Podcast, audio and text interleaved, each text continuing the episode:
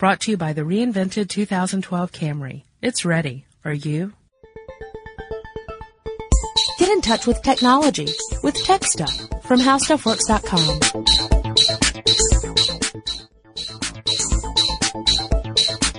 Hello again, everyone, and welcome to Tech Stuff. My name is Chris Pollette, and I am an editor at HowStuffWorks.com. Sitting across from me, as he typically does on days like this, not rainy ones, but the days we do the podcast, although today is both, senior writer Jonathan Strickland. Of Herbert West, who was my friend in college and in after life, I can speak only with extreme terror. Ooh, that's a good one to start today. Yes, today we wanted to talk about a subject that is uh, is pretty terrifying. We're talking about nuclear weapons. Yes, yes. uh, Nuclear, not nuclear. he was. I, I was teasing him about this before, and he said that I better not. So I'm, I'm not going to say nuclear. I mean, other than just then. Um, well, one of the reasons I wanted to uh, to talk about this today is because it's been in the news a lot lately. Um, of course, uh, Iran um, is rumored, or depending on whom you ask, more than rumored to be working on a nuclear weapons program. Yep. And um, you know that that's been a, a, uh, a busy topic. I was about to say a hot topic. Let's not go there.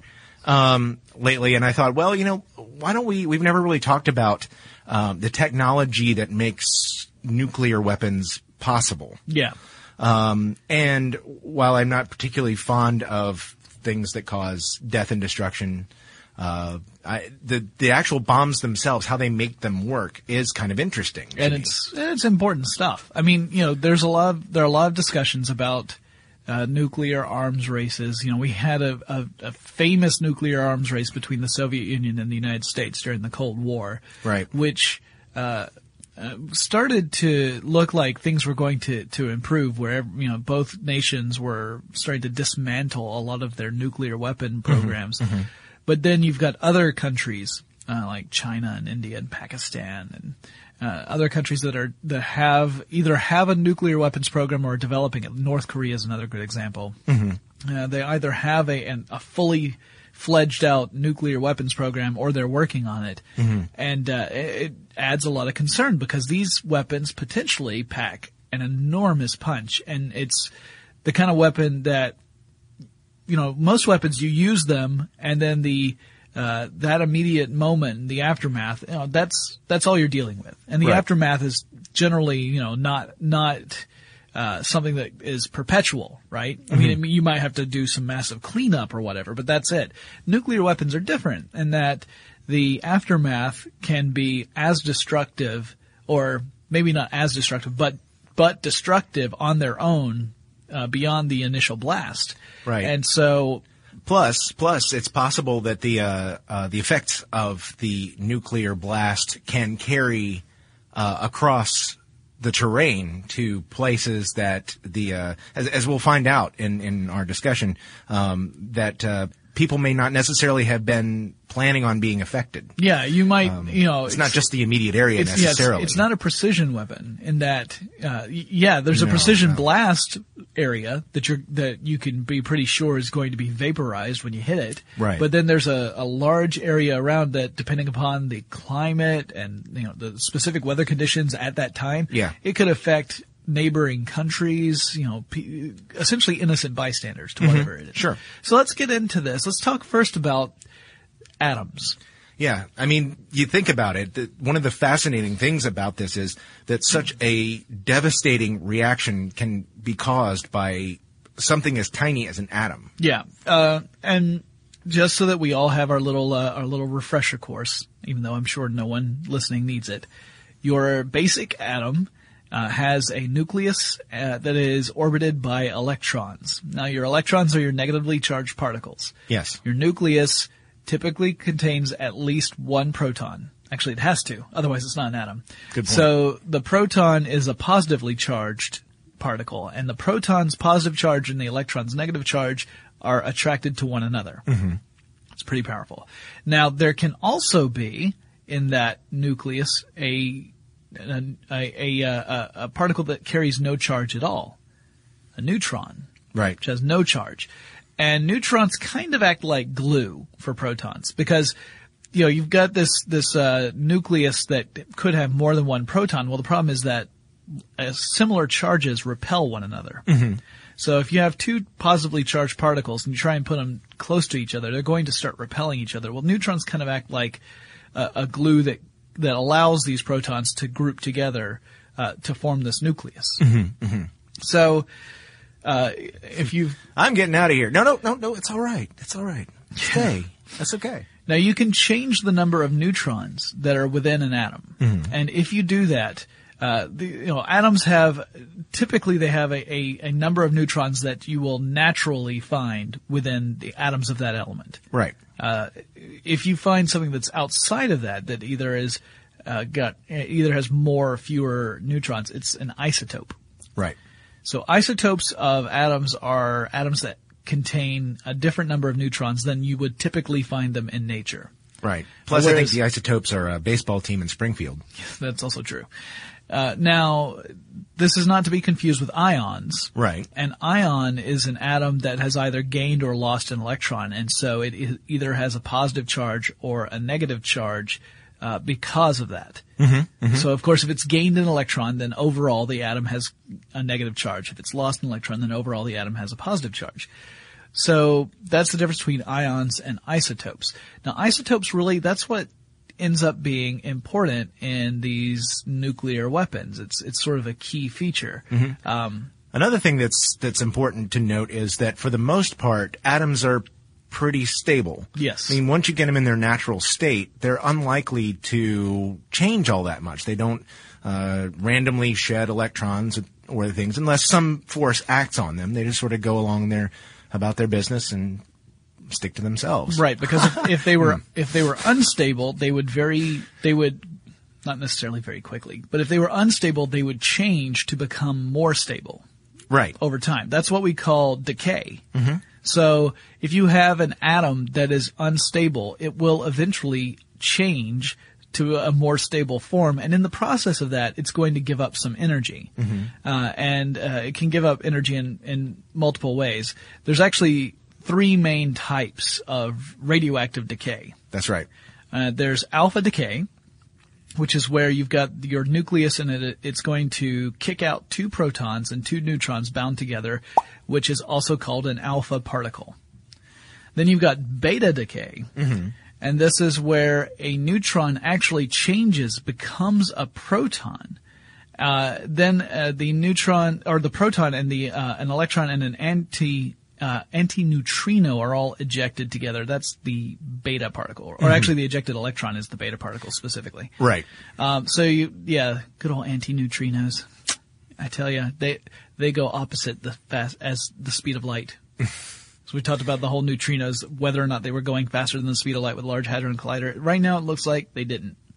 Looks like that was all due to uh, some some uh, issues with the measuring technology. Yeah. Looking at the scoreboard today, Right, which could change by the time this podcast goes out. So the third type is spontaneous fission. Now fission is where you have a nucleus split into two pieces. yes.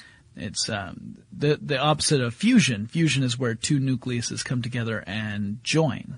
And in both fission and fusion, you have a release of energy. Now, for radioactive decay, we're specifically talking about fission, not fusion. Right.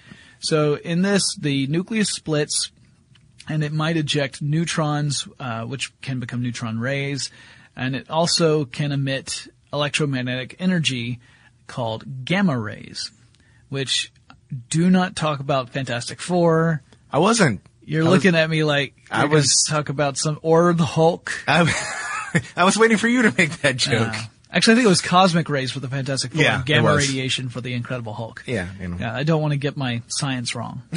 You're absolutely scientific. my air quotes science, wrong. Uh, so yeah, gamma rays. Uh, it's interesting that they are the only type of nuclear radiation that comes from energy rather than particles. yes. All right. I bet you learned that on howstuffworks.com. Yes, There's a really good article about that. We we have we have a couple of articles on howstuffworks.com that are going to be really useful as we talk about this. They include how nuclear weapons work, Yep. how nuclear uh, uh, how nuclear radiation works, yes. and also how uh, there's an article about the Manhattan Project. We'll talk about the Manhattan Project in a little bit. Yeah. So we've now got these three different forms of radioactive decay, and we know about this nu- the spontaneous fission. Well, what's interesting is that the fission doesn't necessarily have to be spontaneous. If you find the right kind of unstable atom and you are able to bombard it with neutrons, mm-hmm. then sometimes those atoms will accept a neutron and in the process they will become so unstable as that the nucleus itself will split apart. Mm-hmm. And in that process the nucleus will release energy. It also may release other neutrons, which means that if you get a bunch of these unstable atoms together and you shoot a neutron at them and then that first at, that first nucleus splits apart and more neutrons split off of it, it can cause more of these unstable atoms to do the same thing, and that's where you have a chain reaction. I can't remember who it was that had that uh, the TV show where they had a, a, uh clear plastic box, and on the bottom of the box they had uh, mouse traps, And and, each mouse pong trap balls. each mouse trap had two ping pong balls on it, and those represented um, the stable. Actually, it's probably been done by f- five hundred thousand people. Yeah, anyway, you can, you can find clips of this same sort of uh, thing on YouTube. yeah, and done by lots of different people. and I I enjoy watching it because it's really a, an excellent demonstration. So each of these these mousetrap atoms with its two uh, ping pong balls represents these unstable atoms, Right. And it's and the the uh, ping pong balls represent the ejected neutrons. Exactly, exactly. And so uh, somebody else will drop a ping pong ball inside a small hole in the box, uh, representing the neutron in this case that is bombarding these these atoms. And as soon as it hits one mousetrap and sets it off, the ping pong balls from that one fly in other directions, thereby setting off the other mousetraps. And it all happens in a very, very short period of time. It takes almost no time at all for this thing, for all the, the mousetraps to release their part, uh, ping pong balls. Yeah. Now, in, in the case of a nuclear weapon, these reactions are happening in billionths of a second. Yeah. So now let's get to the actual elements that are used in nuclear weaponry. Okay. So one of them is an isotope of uranium, uranium-235. Yeah, that's a very complex atom. Yeah, it's got 92 protons, right? Mm-hmm. So, but it's got 143 neutrons. And the thing about this is that it will accept a neutron. If it, if you bombard uranium-235, it very easily will accept that neutron. Yeah, I'll take um, that neutron. Yeah, and then it it makes the uranium unstable, and then it'll split apart, like I just said, and and you'll get that energy and those uh, uh, other neutrons released. So uh, that the pro- the problem with this, many problems with this. One of the issues that the people who first started working on nuclear weapons technology encountered was that first of all they they weren't sure which elements were going to react this way because not all of them do.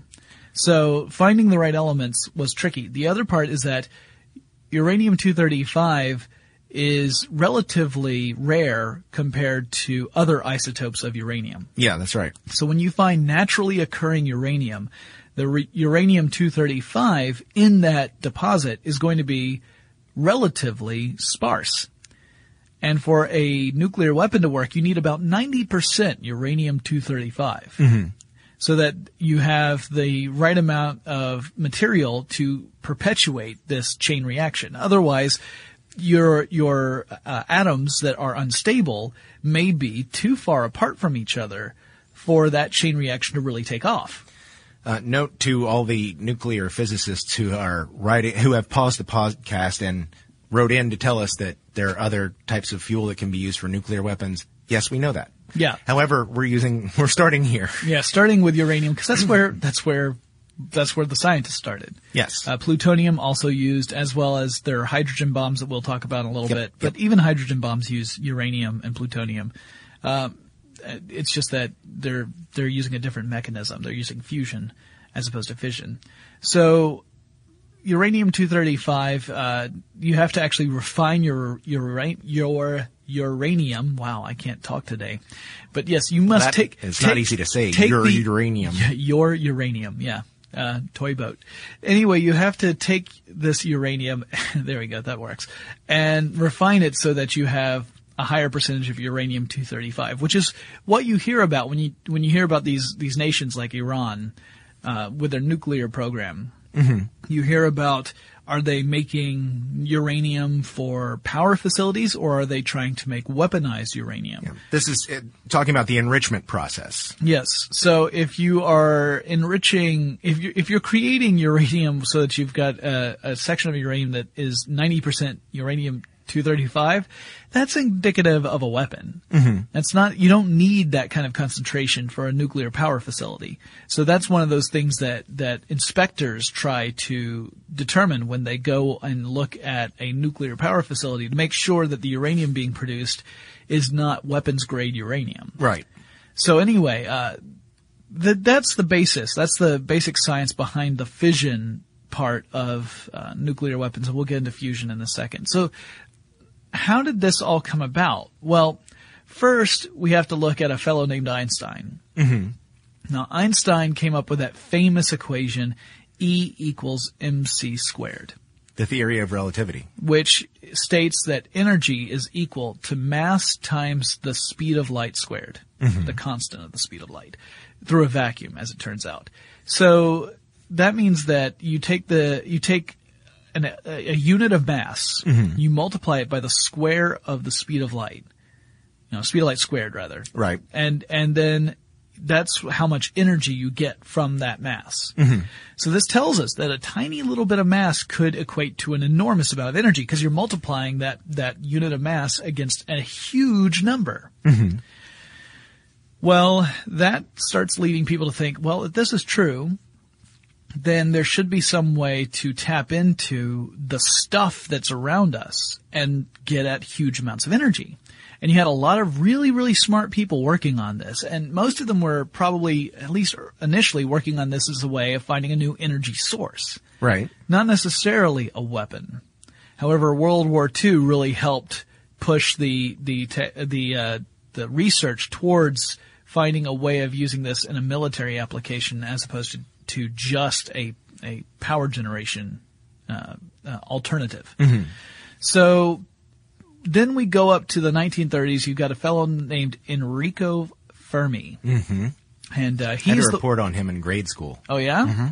He's the one who discovered that if you were to uh, shoot neutrons at atoms, you could sometimes form new elements, and uh, they were including ones that just did not show up on the periodic table at all. So most of these are are atoms that are so unstable that you know they almost immediately decay Right. but uh, th- he discovered that, and then a, a few years later, a pair of German scientists, Otto Hahn and Fritz Strassmann, discovered that by bombarding uranium with neutrons, that they could cre- cause the uranium atoms to split. So they're the ones who actually connected the concept of fission with shooting neutrons at an isotope. And uh, it actually created a radioactive barium isotope once they did that, and that's how they discovered, oh, you know, th- this is what happens if you do this. Then you have a couple of other. There are so many famous names that we could mention that worked on this, but uh, Niels Bohr and John Wheeler started to theorize that if you were to create a fission reaction within enough of this material, you could cause a chain reaction. And if you were to contain this in some way, you could have a, a, a controlled nuclear reaction, which would generate huge amounts of energy.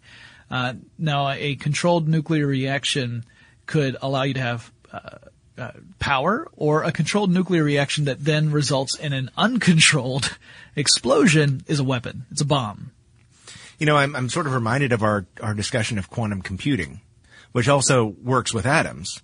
Um, but the thing is that figuring out the predi- uh, predictability, if you happen to listen to that podcast, uh, of where the particle will go and in what direction, um, is not always possible. That's one of the things that makes quantum cryptography so useful. But yeah, in this case, um, it's kind of scary because if you imagine that this this reaction is going to unleash a large amount of power, or maybe it won't.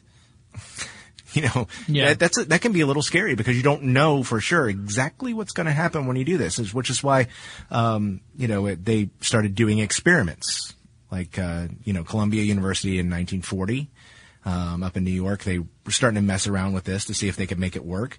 University of Chicago squash court.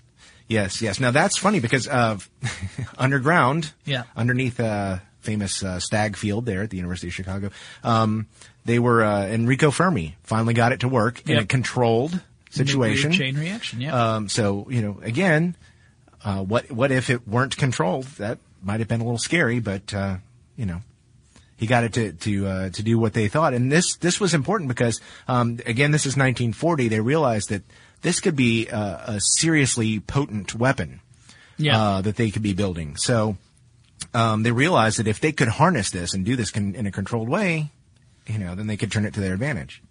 um, around the same time that uh, work was being done on uranium uh, and and nuclear fission, scientists over at the University of California at Berkeley, uh, back in 1941, discovered uh, a new element, element 94. Uh, and they thought that this could also work as a potential fuel for nuclear chain reactions. And this element they named plutonium. Mm-hmm. And it, Name, name for the dog? yes, it was named for the dog. the uh, it took it took a it was named for the the the Roman god. Yes. But uh, yeah, it was uh, uh, a year later they had actually cr- produced enough plutonium to finally do some experiments on it because it was not something that was easily found, which I guess we should all be thankful for. Um, and they they figured out that plutonium also would undergo fission when bombarded by neutrons.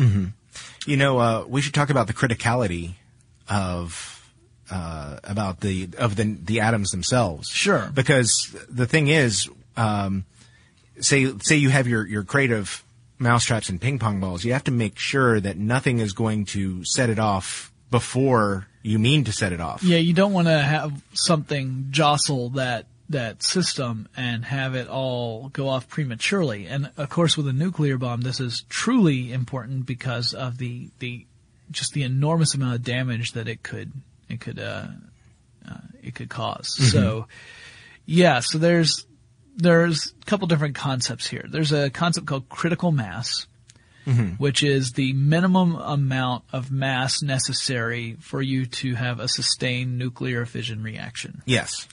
And then there's the subcritical mass, which is where you've got lower than that amount.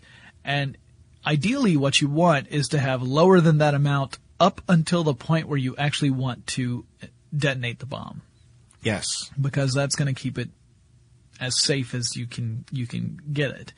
So there were a lot of uh, challenges in trying to find a way to create a bomb where you had the material set up as subcritical until the moment of detonation where it would convert to a critical mass so that that nuclear reaction would remain sustained within it. Otherwise, your bomb would still be dangerous. It would still emit radiation. It would still emit a lot of energy. It just wouldn't cause as much damage as it was designed to do. Right. Now, now critical mass is, as Jonathan said, the minimum amount needed to to achieve the fission reaction. Now, uh, ideally, for a for a bomb condition, if you're you're trying to do this, um, you would want the fuel to be in a supercritical mass, which basically means there's more than enough necessary to to achieve the fission reaction. Um, uh, you know, because in, in this case, uh, it, it just supplies in plenty. You want to make sure that it's going to happen. Yeah, yeah. you don't want to you don't want to have it where through some weird set of circumstances, just some in, improbable but possible outcome, that the bomb the that a, a smaller percentage of the reactions takes place than you had anticipated because that means that the effect is going to be smaller than you had anticipated. Mm-hmm, mm-hmm. And if you're going to be building something as nasty and dangerous as a nuclear weapon, you kind of want it to be effective. Yes. Yeah. The point is again to to operate it when it's going to achieve the desired effect and not before. And Which is really, I mean, this is where it gets hard to talk about this because the desired effect is so mind-numbingly awful. yeah, I'm, I'm trying to to speak of it in a in a, cli- in a clinical yeah. sense. Um, yeah, it's it's a little rough. So there there are two different ways to create a supercritical mass within a fission-based bomb. Yes. Uh, and actually, both of these ways were used in the first two nuclear weapons ever actually used in battle. Um, one of the things that I, I think of is, uh, again, in a, in a clinical sense, but it's uh, is still kind of amusing to me is in reading about this, um, the the nuclear weapons that were detonated a- in Japan to, uh, or I should say, over Japan to um, end the Second World War were really. Uh, I mean, it seems like well, they they did what they were intended to do, but uh, they were really more like lab experiments packed in a case and Yeah. and and created. So I mean, now things are are pretty standardized, but uh, the two those two weapons were very different Right. in the way they did things, and uh, and really they they the scientists weren't hundred percent certain that they were going to do what they thought they were going to do. Yeah, and those two weapons were called gonna do this. were called Little Boy and Fat Man. Yes. And Little Boy was the one that was dropped on Hiroshima on August 6, 1945, and Fat Man was dropped over Nagasaki on August 9th. So these two used two different methods to initiate this supercritical mass and begin the nuclear fission process. Right. Little Boy used what was was called a bullet. Mm-hmm. It's a it, you you in order to start this whole reaction, you have to have something that's going to create neutrons. Mm-hmm. And in this case, it, it actually was a bullet, although not, you know, in the sense of a gun. The gun that fired it was not the kind of gun that we would think of necessarily. Right. This was a, a, a so you take take a ball of uranium 235. Mm-hmm. All right, and then you take a small amount of that 235 out as a bullet. It's a projectile. It's placed at one end of a long tube. It's got explosives behind it, so when the explosives go off, it propels the bullet down the tube until it uh, impacts the sphere of uranium 235 at the other end. And uh, so the here's how it here's what happens: the explosives fire, the bullet goes down the barrel, the bullet hits the sphere, and it hits a neutron generator. Like I said, you have to have neutrons to start this fission process. Right. So just dropping uranium 235, that's not that's not going to cause a huge explosion. Mm-hmm. Uh, but by creating the, these neutrons with this neutron generator, uh, it ends up starting off that, that series of reactions within the bomb. Right. So once those neutrons are generated and it starts hitting the uranium 235, the, the fission reaction begins. The individual atoms of uranium 235 start to split and they too start to eject neutrons, which causes more uranium 235 to split. And that reaction uh, continues and the energy builds up until the bomb explodes. So that was the little boy version. By the way, in case you're wondering how little little boy was, uh, it was um, it well, it was able to drop a bomb that was equivalent to 14.5 kilotons of TNT. Oh wait, no. Um, yeah, fourteen point five kilotons. Yes. Yeah, Sorry, and- I, and- I yeah. misread my own notes. So yeah, so little is a as a relative term, and then we have Fat Man. Now, Fat Man used an implosion triggered bomb. Yes. So this is this is different from the bullet method. And what happens here is you've got uh, a sphere of the nuclear fuel. So in this case, again, uranium two thirty five, and then you have uh, a plutonium two thirty nine core inside that, and and and surrounding the two thirty nine core are some explosives. So what happens is in this bomb, the the sequence of events is the explosives around the plutonium uh, fires, and that creates a shock wave. The shock wave ends up compressing that plutonium 239. And that compression is what triggers the fission reaction within the plutonium. That uh, reaction becomes a chain reaction again, and the energies build up, and then the bomb explodes. So uh, the the whole way that this works is that it it creates and then directs that shock wave from the initial explosion to generate that first uh, fission reaction that becomes the chain reaction. So yeah, a little different from the bullet method. Uh, and it was, it was interesting, you know, both of these methods were being worked on at the same time during the Manhattan Project. And, uh, actually the implosion triggered bomb, as I understand it, was the very first method that was tested. It was the Trinity bomb that was tested, um, back in Los Alamos, uh, which was not, uh, prime real estate if back in that time because of all the nuclear testing they did. Right. Uh, in fact, back when they did that first nuclear bomb test, no one really knew what the result was going to be. Right. I mean, there's just no way of knowing. And uh, it turned out that several of the scientists who were observing the nuclear bomb test back in uh, Los Alamos uh, temporarily lost their vision because the the explosion was so bright that it damaged their eyes, but they were able to recover their vision after a while. But people didn't know how powerful this was going to be, how intense the energy was going to be, and so they were viewing it with their naked eye, and uh, that turned out to to be a mistake. Right, and of course, uh, an explosion of that magnitude also spreads radioactive material over a very large uh, physical space. So, uh, you know, we were talking about that a few minutes ago. Uh, when there is a nuclear explosion like this, if there is, um, you know, it spreads nuclear material out over an, an area. Basically, you could think of it in roughly if you're taking weather out of the picture, Yeah. um, you know, you would have a, a huge circular-ish area um, over which this material is spread. Now, of course, if the wind is blowing, uh, you know, or, or you know, the temperature is right, the the material can drift along with the wind. It can, uh, you know, get into water supplies. It can, uh, you know, cover. It can move quite a bit, um, and you know, the the effects the physical effects, of course, um, you know, it, there's there can be a lot more than uh, just uh, vision problems. I mean, there's there's there have cancers been attributed to it. Um, there have been cancers attributed to it, um, and many many other physical conditions um, related to that. So it's not just the people who are um, atomized if you will, by the, the bomb right as they are, they happen to be in close enough proximity that it can have long lasting effects on, on many, many other people and can make the area radioactive for many, many years to come. Yeah, these these uh, elements that are experiencing radioactive decay, they can be in this state for hundreds of years, Yeah. depending on the materials. The um, yeah, the essential if you are if you are at ground zero of a nuclear explosion, Yeah. which is, which is essentially right at the center of the yeah, explosion, the, if you will. the yeah the the the location of the detonation essentially. Um, the the thing that would kill you would Mm-hmm. be the heat. yes. The heat would be so intense that you would you would be essentially vaporized. Mm-hmm. Um, but following the heat is the pressure that's created from the shock wave of the explosion. Yes. And so let's say that you're far enough out where you're not going to be vaporized by that heat. That pressure could be enough to knock over the building you're in totally. It could crush you. Yes. So you have that to look forward to.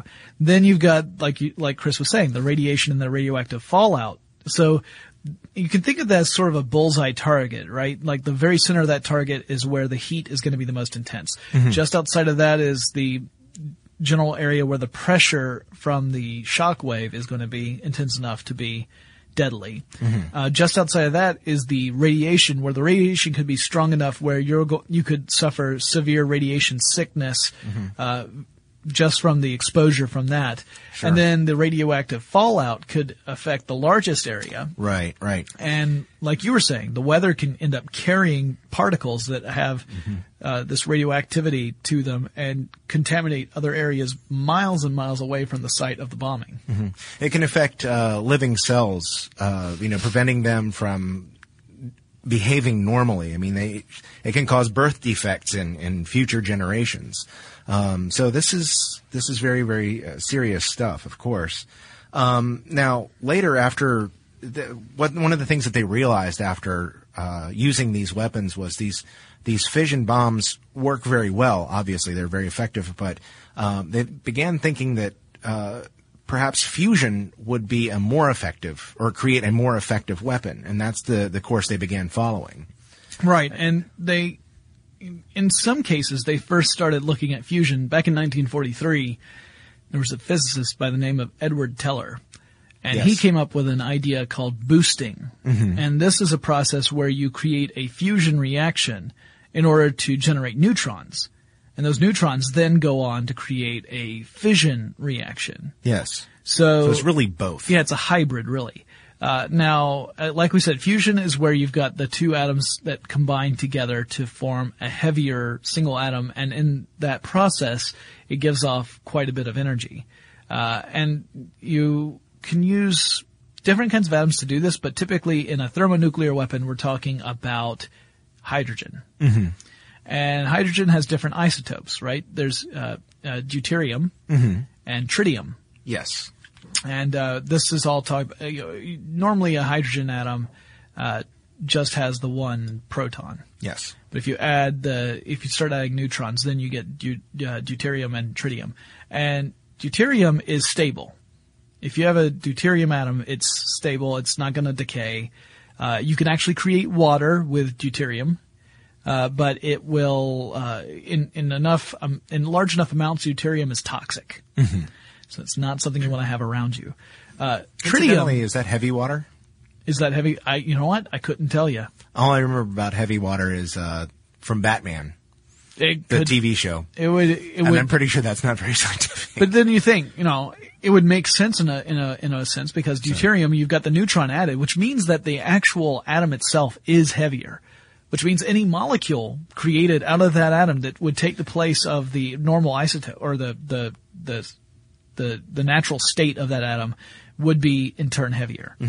Sorry, you, you can keep talking. This is one of those times when uh, it, it, something didn't click to me until we were actually talking about it. Yeah, so I'll, I- I'll look, see if I can find something. While And I'm not a nuclear physicist, so I honestly can't answer all those questions off the top of my head. But tritium is not uh, stable. It will it will decay rel- relatively quickly. So it's a bit of a challenge. But what what is it, Chris? You, yes, So you were right. D2O, deuterium. It's, it's water made with deuterium. There you go.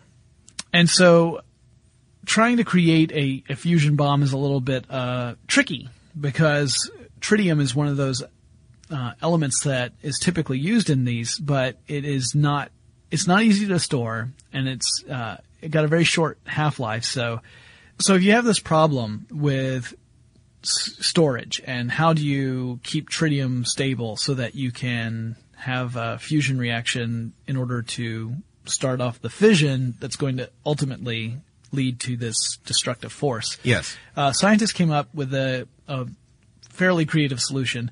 Uh, first, they created a lithium deuteride, which is a solid compound, and it does not have the problem of undergoing radioactive decay at uh, room temperatures, at normal temperatures, or even you know normal operating temperatures of a nuclear bomb until you detonate it.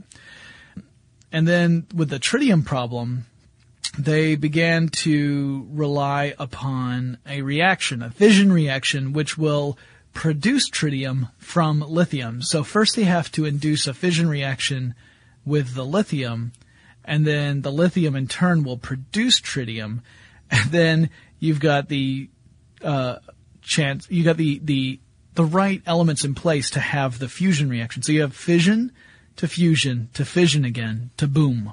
Yes. It's a little complicated, right? And uh, that fission reaction with lithium, it also gives off a lot of X-rays, and the X-rays are actually what allow. Uh, well, the X-rays end up increasing the temperature within the bomb. Right. All right.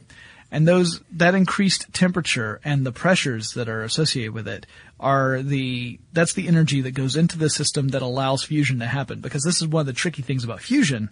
You got to pour energy into the system in order to fuse two atoms together. Right, right. And the, the components of the bomb are separated by casings that prevent accidental or, or, or maybe premature detonation. So that, that initial, uh, explosion, uh, and causing the x-rays basically, uh, causes the, uh, deterioration, uh, of those materials and allows the bomb to continue detonating. Yeah. So let's. It's it's it's a little complicated to talk about this without an illustration, Yes. but the way this fusion bomb would work is that you've got an uh, implosion fission bomb uh, with a cylinder casing of uranium 238, which is acting as a tamper. A tamper is the thing that is controlling this reaction so that you get as much energy involved before it actually unleashes that energy. Um, the within inside that that tamper of uranium 238 is the lithium deuteride, and there's also a hollow rod of plutonium 239 in the very center of all that. And then separating this this cylinder of a tamper of the the uranium 238 from the implosion bomb is the shield of uranium 238 and some plastic foam. And uh, this is what uh, once you start detonating it, the sequence of events is that the fission bomb, so that first explosion, goes off, and this generates the really intense X-rays, which increase the temperature and the pressure within the the bomb. Uh, the shield, that uranium-238 shield with the foam, it actually is what keeps that, contains that, uh, that explosion so that it does not prematurely detonate the rest of the fuel. But the heat causes the tamper, that cylinder of uranium-238 to start to expand and it begins to burn away. It starts to put more pressure on the lithium deuteride, which is uh, squeezed so hard that it causes shock waves that initiate fission within the plutonium rod. So here's you've got your second fission reaction. Yes. So you've got the first fission reaction, which uh, causes the shock wave, ultimately that begins a, a second fission reaction within the plutonium rod. Now that reaction starts to give off radiation. Some it begins to uh, to exer- uh, expel neutrons, and it also gives off a lot of heat. So now you've got even more heat in addition to the heat that was generated by the X-rays. The uh, neutrons go into the lithium deuteride, which then combine with the lithium, and that makes tritium. So now you've got this environment of incredibly high temperature, this incredible pressure, and it allows the tritium and deuterium and also deuterium-deuterium fusion reactions to occur. So you've got uh, tritium combining with deuterium and deuterium combining with itself in these reactions, which produces even more heat, more radiation, more neutrons. Those neutrons from those fusion reactions induce a final fission reaction in the uranium-238 pieces that are uh, making up that tamper and the the sh- the shield that's around the whole thing, which of course creates even more radiation and heat, and then the bomb goes boom. Right. So you've got these this series of explosions going on in a fusion bomb, several of which are fission, one of which is fusion. Uh, the reason for that, you may wonder, well, why do you need so many reactions to go on for a bomb to explode? Well, when we were talking about Little Boy, yes.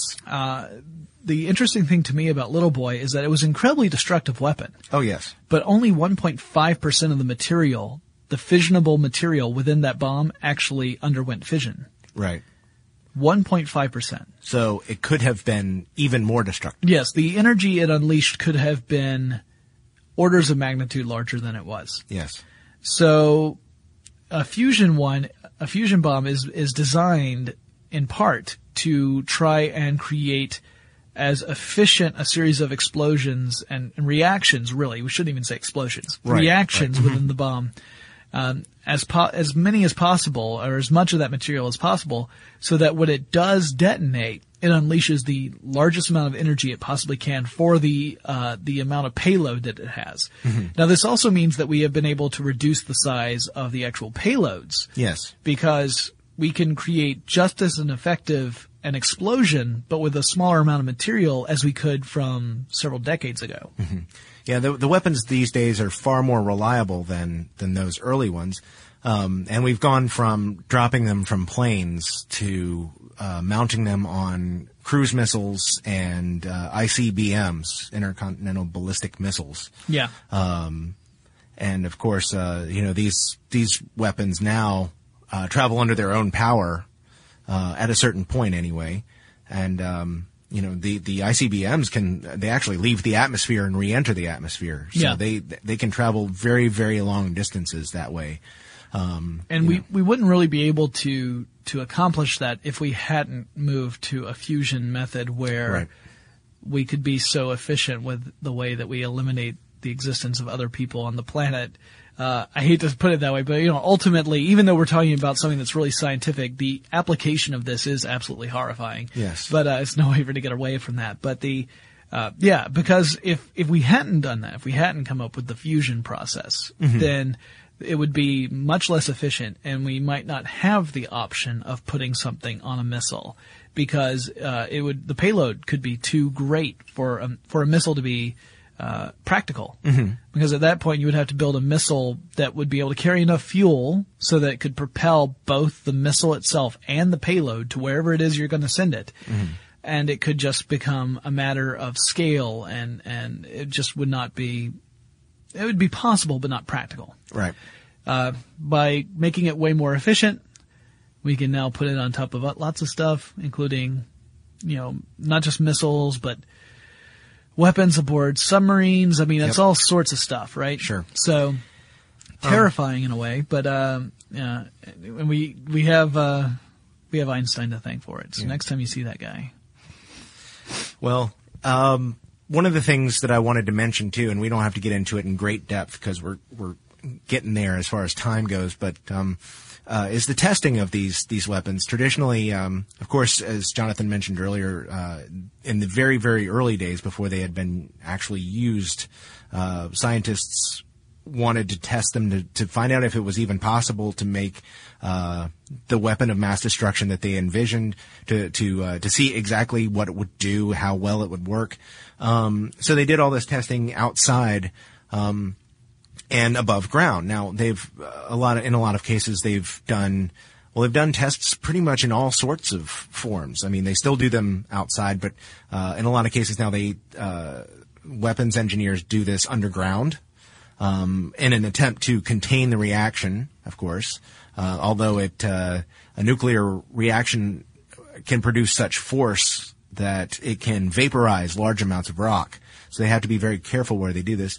Um, uh, you know, f- for a long time, many governments around the world would use uh, islands to uh, to test their their weapons, places that they felt were uh, somewhat unoccupied. Um, and uh, for for example, uh, well, actually, that inspired uh, the Godzilla series Yes. of movies, um, where they a, a lizard was irradiated uh, on an island where it's a great series of documentaries. yeah documentaries where uh, the the the the one the one lizard who was irradiated by this this nuclear explosion turns into Godzilla and not you know all of the other animals that happen to be living there. he got just the right amount of dosage. Apparently so. Um, they've tested weapons underwater, um, you know, and in space. But uh, people are, are gradually moving to computer testing, um, which allows scientists to get a much better idea of how things might work without having to Actually, blow something up. actually blow something up uh, and create the uh, environmental conditions, um, the the uh, fallout and, and reactions that would follow. Um, and they've found that this can be actually beneficial.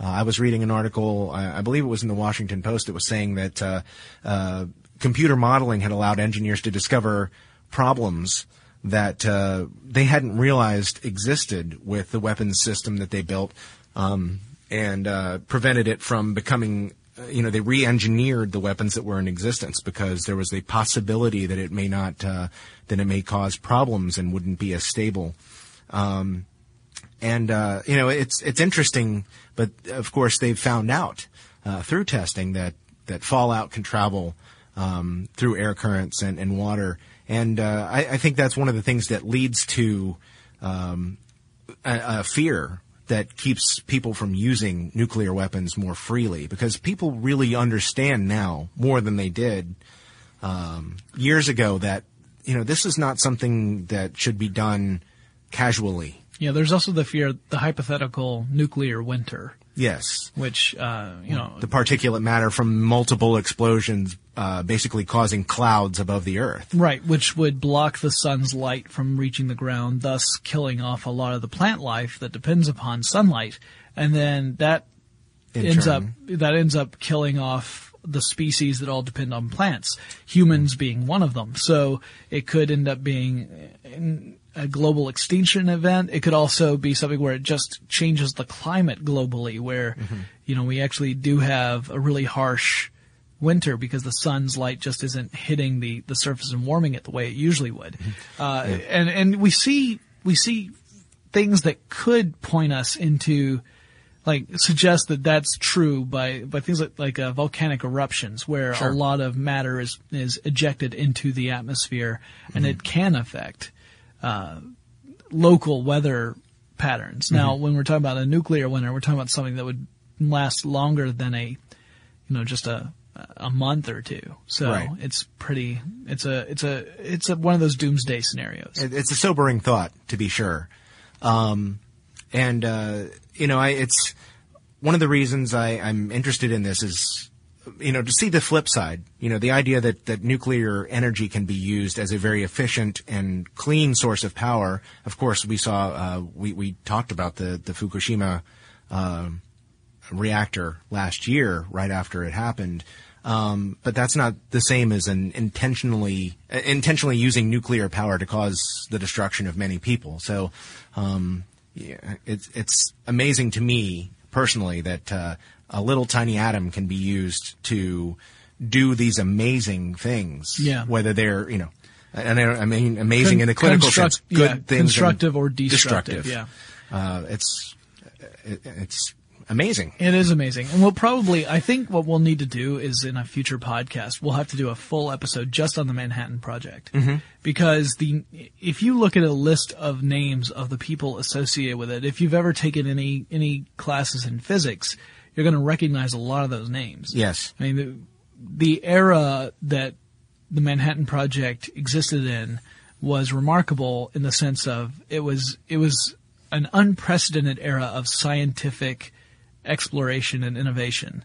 Um, one of those where you just it was phenomenal the amount of of uh, work and scientific discovery that went on at that time, uh, and in no small part that was due to things like World War.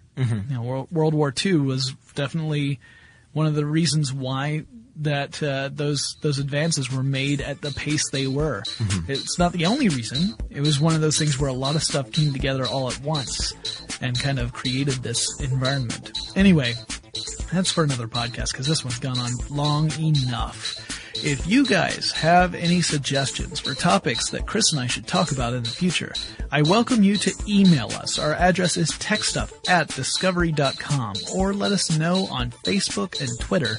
You can find us there with the handle TechStuffHSW. And Chris and I will talk to you again really soon. Be sure to check out our new video podcast, Stuff from the Future. Join How Stuff Works staff as we explore the most promising and perplexing possibilities of tomorrow. The How Stuff Works iPhone app has arrived. Download it today on iTunes. Brought to you by the reinvented 2012 Camry. It's ready. Are you?